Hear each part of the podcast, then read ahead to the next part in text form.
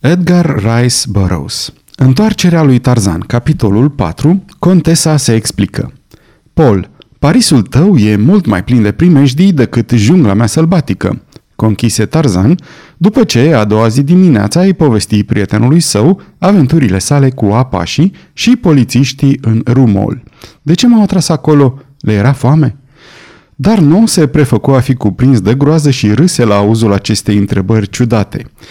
E greu să te ridici deasupra legilor junglei și să gândești potrivit concepțiilor din lumea civilizată, nu-i așa, prietene? Îl întrebă în glumă. Concepții civilizate? Zău că e bună, pufni Tarzan. Viața de junglă nu încurajează atrocitățile absurde. Acolo, noi ucidem pentru hrană, pentru ca să ne apărăm, ca să dobândim o femelă sau pentru a ne ocroti puii. Totdeauna, să știi, facem acest lucru în concordanță cu necesitățile unei legi naturale – dar aici, tiu, omul vostru civilizat e mai crud decât fiarele. Omul ucide fără discernământ și, mai rău decât atât, folosește un sentiment nobil, dragostea de aproape, ca să atragă în cursă victimele neprevăzătoare.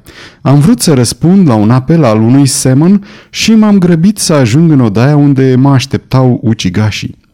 Nu mi-am închipuit și multă vreme nu m-am dumerit cum o femeie poate ajunge într-o stare de decădere morală atât de abjectă, încât să atragă pe un presupus salvator într-o cursă unde îl așteaptă moartea. Cred că știu cum stau lucrurile. Faptul că Rokov era acolo și faptul că femeia a tăgăduit totul mai târziu nu au decât o singură explicație. De bună seamă, Rokov era informat că treceam adesea prin Rumol, stătea acolo și mă aștepta – Planul i-a venit pe deplin până la ultimul amănunt. Chiar și completarea femeii în cazul când ar fi intervenit vreo încurcătură, cum de altfel s-a și întâmplat. Totul e cu desăvârșire limpede pentru mine acum. Ei bine, replică Darno, cu acest prilej ai putut să te convingi singur de ceea ce eu n-am fost în stare să te conving, și anume că Rumol e un loc pe care e bine să-l ocolești după căderea nopții. Din potrivă, răspunse Tarzan, cu un zâmbet. M-am convins că este singura stradă care merită să o vezi la Paris. De azi înainte n-am să pierd niciun prilej de a trece pe acolo, fiindcă mi-a oferit prima distracție adevărată, de când am părăsit Africa. Vei avea parte de mult mai multe distracții decât îți dorești, chiar și fără să mai treci pe acolo, îi răspunse Darno. Amintește-ți că încă nu ai terminat cu poliția. Îi cunosc destul de bine pe cei din poliție ca să te asigur că nu vor uita prea repede ce le-ai făcut. Mai curând sau mai târziu vor pune mâna pe tine, dragul meu Tarzan, și atunci sălbaticul din pădure va fi închis în dosul gratiilor de fier. Cum ți-ar place asta?" Nu or să-l pună niciodată pe Tarzan din neamul maimuțelor după gratii, răspunse el pe un ton vehement. Glasul lui răsună ciudat, ceea ce îl făcu pe Darno să-l privească mai atent. Fălcile încleștate și ochii sticloși, cenușii, îl îngrijorară pe tânărul francez cu privire la soarta acestui copil mare, care nu putea concepe că există vreo lege mai presus de puterea și curajul său. Își dădu seama că trebuia să facă ceva pentru a-l pune bine pe Tarzan cu poliția înainte ca aceasta să-l înhațe. Mai ai multe de învățat, Tarzan?" îi spuse Darnou grav. Legea oamenilor trebuie respectată, chiar dacă nu-ți place. Dacă te încăpățânezi să disprețuiești poliția, nu vei avea parte decât de neplăceri, atât tu cât și prietenii tăi. Am să mă duc chiar azi să le explic cum stau lucrurile. După aceea însă va trebui să te supui legii. Dacă reprezentanții ei îți vor spune vino, va trebui să vii. Dacă vor spune du-te, va trebui să te duci. Vom merge chiar acum la bunul meu prieten de la minister și vom aranja afacerea din Rumol. Haidem! O jumătate de oră mai târziu, cei doi prieteni intrară în biroul unui înalt funcționar de poliție. Acesta fu extrem de amabil și l-a mintit pe Tarzan de la prima vizită pe care acesta o făcuse împreună cu Darno cu câteva luni mai înainte în legătură cu amprentele digitale. Când Darno sfârșit de povestit faptele petrecute cu o seară înainte, un zâmbet sever se ivi pe buzele polițistului. Apăsă pe un buton din stânga sa și, așteptând ca aprodul să răspundă la chemare, căută prin hârtiile de pe birou. Jubon, îi spuse aprodului când omul intră, cheamă-i te rog pe acești polițiști, spunându-le să vină la mine imediat și întinse lista. Apoi se întoarse către Tarzan. Domnule, ați săvârșit o faptă foarte gravă, îi spuse cu destulă blândețe. Fără explicația bunului nostru prieten, v-aș fi judecat cu toată asprimea. În loc de asta, voi face însă un lucru nemai auzit. I-am chemat pe polițiștii pe care i-ați maltratat aseară, vor asculta relatarea locotonentului Darno și apoi voi lăsa la latitudinea lor să spună dacă trebuie să fiți dat în judecată sau nu.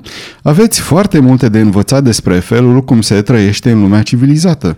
Trebuie să vă obișnuiți să acceptați unele lucruri care vă par stranii sau nefolositoare până când veți fi în măsură să judecați motivele care stau la temelia lor.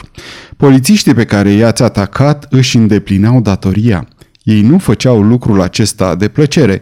În fiecare zi își riscă viața pentru a ocroti viețile și avutul altora. Fac lucrul acesta și pentru dumneavoastră, dacă este nevoie. Sunt oameni curajoși și faptul că un singur bărbat neînarmat i-a biruit și i-a bătut, i-a umilit adânc. Purtați-vă în așa fel ca să le fie mai ușor să uite ceea ce le-ați făcut.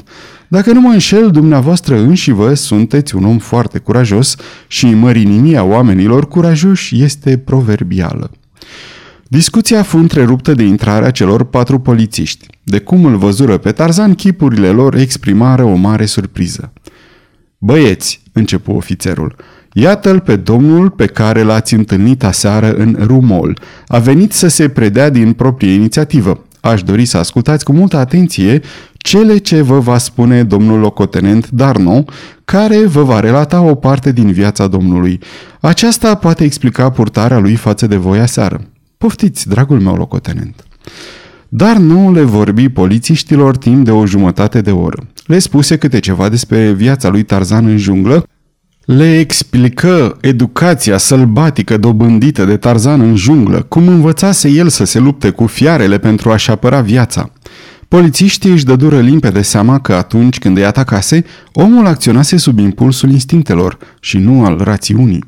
Tarzan nu pricepuse ce intenții aveau. Pentru el, ei se deosebeau prea puțin de orice altă vietate din junglă, unde practic toți ei erau dușmani.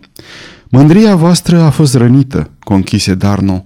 Ceea ce vă rănește cel mai mult e faptul că acest om v-a învins. Însă nu trebuie să vă simțiți rușinați, căci nu veți căuta niciodată scuze pentru înfrângere dacă ați fi închiși într-o cămăruță cu un leu african sau cu marea gorila a junglei. Nu e nicio nenorocire să fii învins de puterea supraomenească a lui Tarzan din neamul maimuțelor.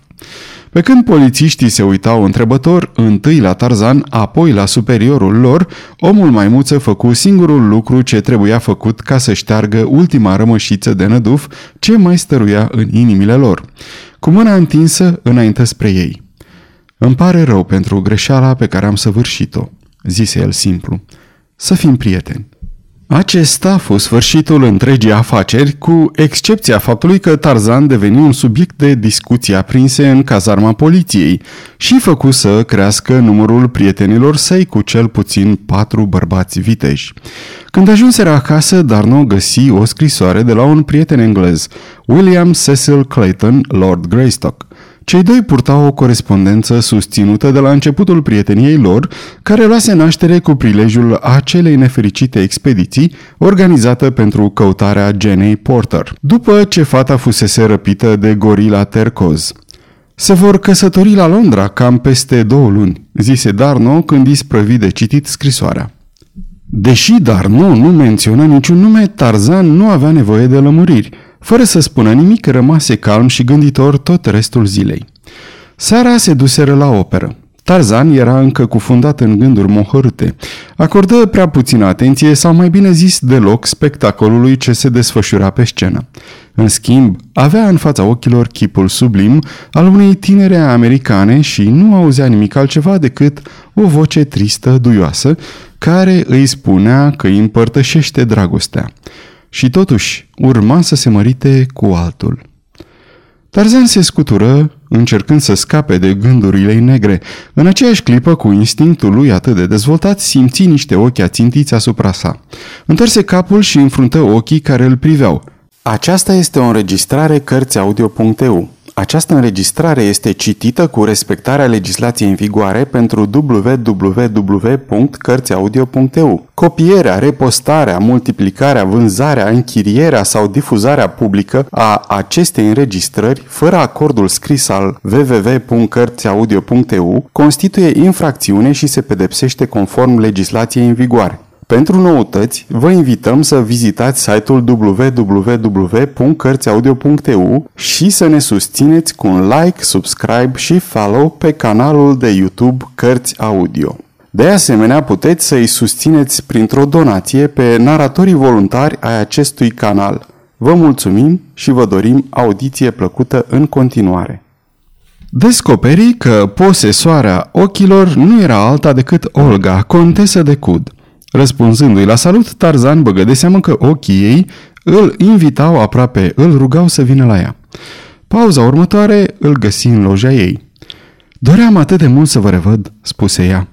M-a frământat tot timpul gândul că, după serviciile pe care ni le-ați făcut atât soțului meu cât și mie, nu vi s-a dat nicio explicație cu privire la faptul că nu am luat nicio măsură să prevenim repetarea atacului celor doi bărbați asupra noastră. Poate că lucrul acesta vi s-a părut nedrept. Mă judecați greșit, răspunse Tarzan. Gândurile mele în ceea ce vă privește au fost dintre cele mai bune. Nu trebuie să considerați că îmi datorați vreo explicație. Dar fiindcă veni vorba, v-au mai supărat ticăloșii aceia. Nu vor deloc să se potolească, răspunse ea mâhnită. Simt că trebuie să mă destăinui, însă nu cunosc pe nimeni care să merite încredere, așa cum meritați dumneavoastră. Trebuie să-mi permiteți să fac acest lucru. Poate vă servește la ceva. Îl cunosc pe Nicolas Rokov destul de bine ca să fiu încredințată că nu-l cunoașteți pe deplin. Va găsi el un mijloc să se răzbune pe dumneavoastră. Ceea ce am să vă spun poate să vă ajute să preveniți orice plan de răzbunare ar pune la cale. Nu pot să vă spun aceste lucruri aici, însă mâine, la ora 5, voi fi acasă pentru domnul Tarzan. Mi se va părea o eternitate până mâine la 5, spuse el, urându-i noapte bună. Dintr-un colț al sălii, Rokov și Paulvici îl văzură pe domnul Tarzan în loja contesei de Cud și amândoi zâmbiră cu tâlc. La patru și jumătate în după amiaza următoare, un bărbat oacheș cu barbă sună la intrare de serviciu a palatului contelui de Cud. Când îl văzu pe cel de afară, servitorul care deschise ridică sprâncenele în semn de recunoaștere. Între cei doi începu o conversație cu voce scăzută. La început, servitorul se împotrivi, auzind propunerea pe care i-o făcea bărbatul. Însă, o clipă mai târziu, ceva se strecură din mâna vizitatorului în mâna slujitorului. Apoi, cel din urmă se întoarse și îl conduse pe vizitator pe un drum ocolit spre un alcov cu draperii ce dădea în salonul unde contesa avea să ia ceaiul după amiază. O jumătate de oră mai târziu, Tarzan fu condus în salon și aproape imediat intră și gazda, zâmbind și cu mâinile întinse. Îmi pare atât de bine că ai venit," îi spuse. Nimic nu m-ar fi putut împiedica," răspunse el. Un timp vorbiră despre o operă, despre ultimele evenimente ale zilei care atrăgeau atunci atenția Parisului, despre plăcerea de a renoi scurta lor cunoștință începută sub auspicii atât de ciudate și lucrul acesta îi aduse la subiectul ce stăruia în mintea amândurora. Poate că te-ai întrebat, vorbi contesa în cele din urmă, care ar putea fi motivul persecuției lui Rokov. E foarte simplu. Contele, soțul meu, este la curent cu multe secrete ale Ministerului de Război. Adeseori are asupra sa documentele pentru care puterile străine ar da o avere să intre în posesia lor. Ca să afle unele secrete de stat, agenții puterilor străine ar ucide sau ar săvârși ceva și mai rău decât asasinatul. Chiar acum, contele este în posesia unor documente care l-ar face faimos și bogat pe orice individ care ar fi în stare să pună mâna pe ele. Rokov și Paulvici sunt spioni. Nimic nu-i va împiedica să-și procure aceste informații. Afacerea de pe Pachebot, vreau să spun, povestea aceea cu jocul de cărți, era pusă la cale ca să-l șantajeze pe soțul meu. Dacă soțul meu ar fi condamnat pentru faptul că trișează la cărți, cariera lui ar fi fost compromisă. Ar fi trebuit să părăsească departamentul de război, societatea l-ar fi ostracizat. Cei doi intenționau să-l țină astfel sub amenințare până când soțul meu ar fi acceptat să le dea documentele secrete, în schimbul mărturisirilor că domnul Conte era doar victima unui complot dușman care intenționa să-i păteze numele. Dumneata însă le-ai dejucat planurile. Atunci ei au pus la cale altă intrigă, de asta dată privind reputația mea. Când Paul Vici a intrat în cabina mea, mi-a expus tot planul. Dacă reușeam să capăt informațiile ce îi interesau, îmi promiteau să înceteze șantajul. În caz contrar, Rokov, care stătea afară, se ducea să-l informeze pe ofițerul de serviciu, pe punte, că mă aflu cu un domn, altul decât soțul meu, în cabina încuiată pe dinăuntru. Urma să spună acest lucru oricărei persoane întâlnite pe vapor, iar la debarcare intenționa să relateze întreaga istorie ziariștilor. Nu e așa că e oribil? Se întâmplă însă să știu câte ceva despre domnul Paulvici, care l-ar trimite direct la galere dacă poliția din St. Petersburg ar afla ceva. I-am spus că dacă își duce la îndeplinire planul, voi dezvălui poliției tot ce știu. I-am șoptit la ureche ce știam. Atunci, tânăra contesă pogni din degete. A sărit să mă strângă de gât ca un nebun. Dacă nu interveneați dumneavoastră, m-ar fi omorât. Ticăloșii, murmură Tarzan. Sunt cu mult mai răi decât credeți, dragă prietene. Sunt niște diavoli. Mă tem pentru dumneavoastră, fiindcă v-ați atras ura lor. V-aș ruga să fiți foarte atent cu acești oameni. Spuneți-mi că veți fi. Spuneți-o, dragul meu, altfel nu voi ierta niciodată dacă veți avea de suferit din cauza bunăvoinței pe care mi-ați arătat-o. Nu mi-e frică mie de ei, răspunse Tarzan. Am avut de-a face cu dușmani mai periculoși decât Rokov și Paulvici și am supraviețuit. Tarzan își dădu seama că tânăra femeie nu știa ce se întâmplase în Rumol, așa că nu mai pomeni nici el de teamă să nu o mâhnească. Pentru propria dumneavoastră siguranță, continuă el, de ce nu-i dați pe ticăloșii aceștia pe mâna autorităților? Le-ar veni imediat de hac. Înainte de a răspunde, Contensa a șovăi un timp, în cele din urmă spuse. Sunt două motive. Unul din ele îl privește pe conte. Celălalt, adevăratul meu motiv, care mă împiedică să-i demasc, nu l-am spus niciodată nimănui. Numai Rokov și eu îl cunoaștem. Mă întreb... Contesa se opri privindu-l țintă pe tânăr câteva clipe. Ce anume?" întrebă Tarzan zâmbind. Mă întreb de ce doresc să vă spun acest lucru pe care n-am îndrăznit să-l spun nici măcar soțului meu. Cred că veți înțelege și îmi veți arăta calea cea dreaptă pe care să o urmez. Sper că nu mă veți judeca prea aspru. Mi-e teamă că mă voi dovedi un judecător prea slab, doamnă, răspunse Tarzan, fiindcă dacă mi-ați spune că ați comis o crimă, aș spune că victima ar trebui să fie recunoscătoare că a întâlnit o soartă atât de frumoasă. O, oh, nu, nici vorbă de așa ceva, îl mustră contesa. Nu e chiar atât de îngrozitor. Dați-mi voie să vă spun mai întâi de ce nu vrea contele să-i dea pe mâna justiției pe acești ticăloși. Apoi, dacă voi mai avea curaj, vă voi spune motivul pentru care nu îndrăznesc eu să-i denunț. Primul motiv. Rokov este fratele meu. Suntem ruși. Nicola a avut o faimă rea de când îl țin minte. A fost dat afară din armată unde deținea gradul de capitan. A fost implicat într-un scandal care după un timp a fost dat oarecum uitării și tata i-a găsit un post în serviciul secret. Multe crime au fost puse pe seama lui Nicola, însă întotdeauna a reușit să iasă bazma curată.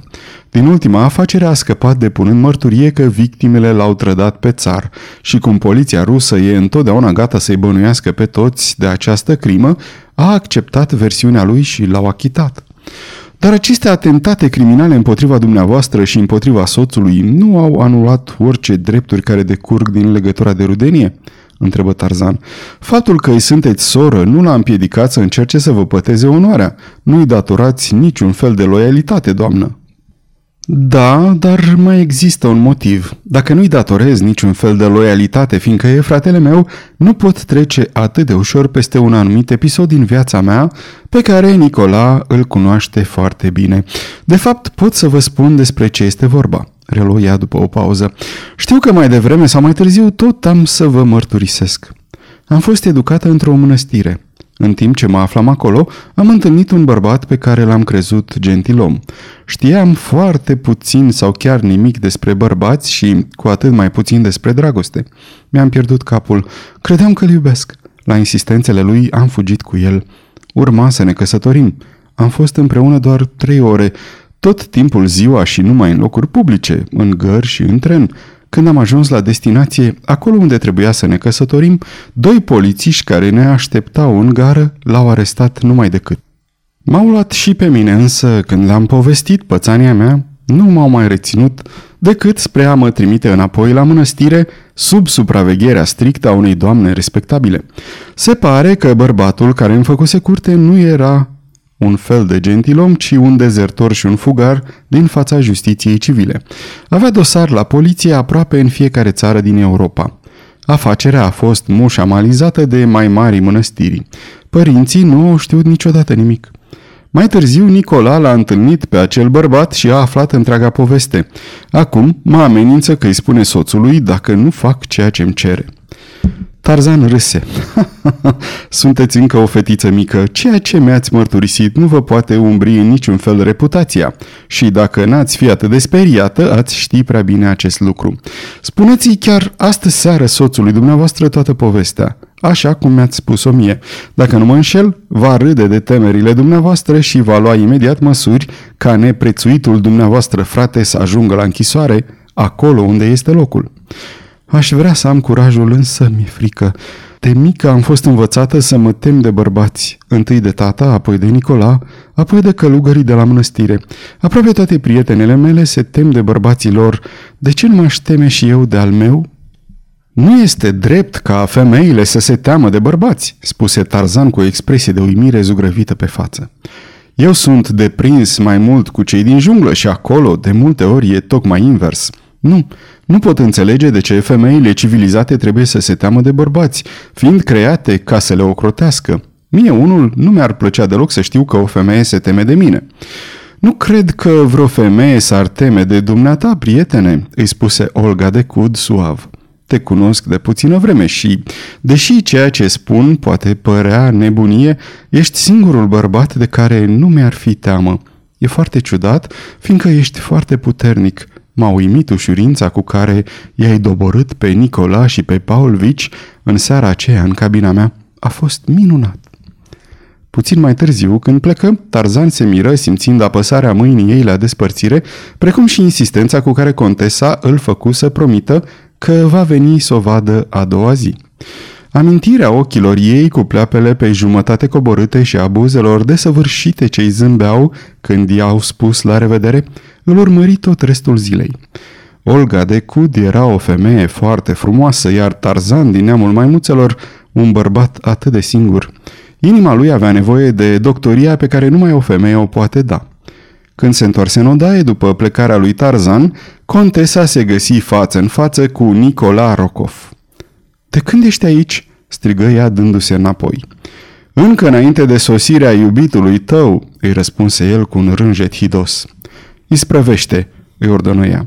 Cum de îndrăznești să-mi spui astfel de lucruri mie, sora ta? Ei bine, draga mea Olga, dacă nu ți-e iubit, te rog să mă ierți. Însă nu e vina ta că nu e așa cum spun eu. Dacă ar fi avut o zecime din experiența mea în ceea ce privește femeile, acum ai fi în brațele lui. Acest Tarzan e un nebun smintit, Olga, căci fiecare cuvânt și gest al tău era o invitație și el nici măcar nu tresărea. Femeia își astupă urechile. Nu vreau să aud nimic, ești mărșav când rostești astfel de lucruri. Orice ai spune și oricum mai amenința, știi că sunt o femeie cinstită. Începând din seara asta, nu vei mai îndrăzni să mă terorizezi, fiindcă am să-i dezvălui totul lui Raul. Va înțelege și atunci, Monsieur Nicola, ai grijă. Ba, nu o să-i spui nimic, i-o întoarse Rokov.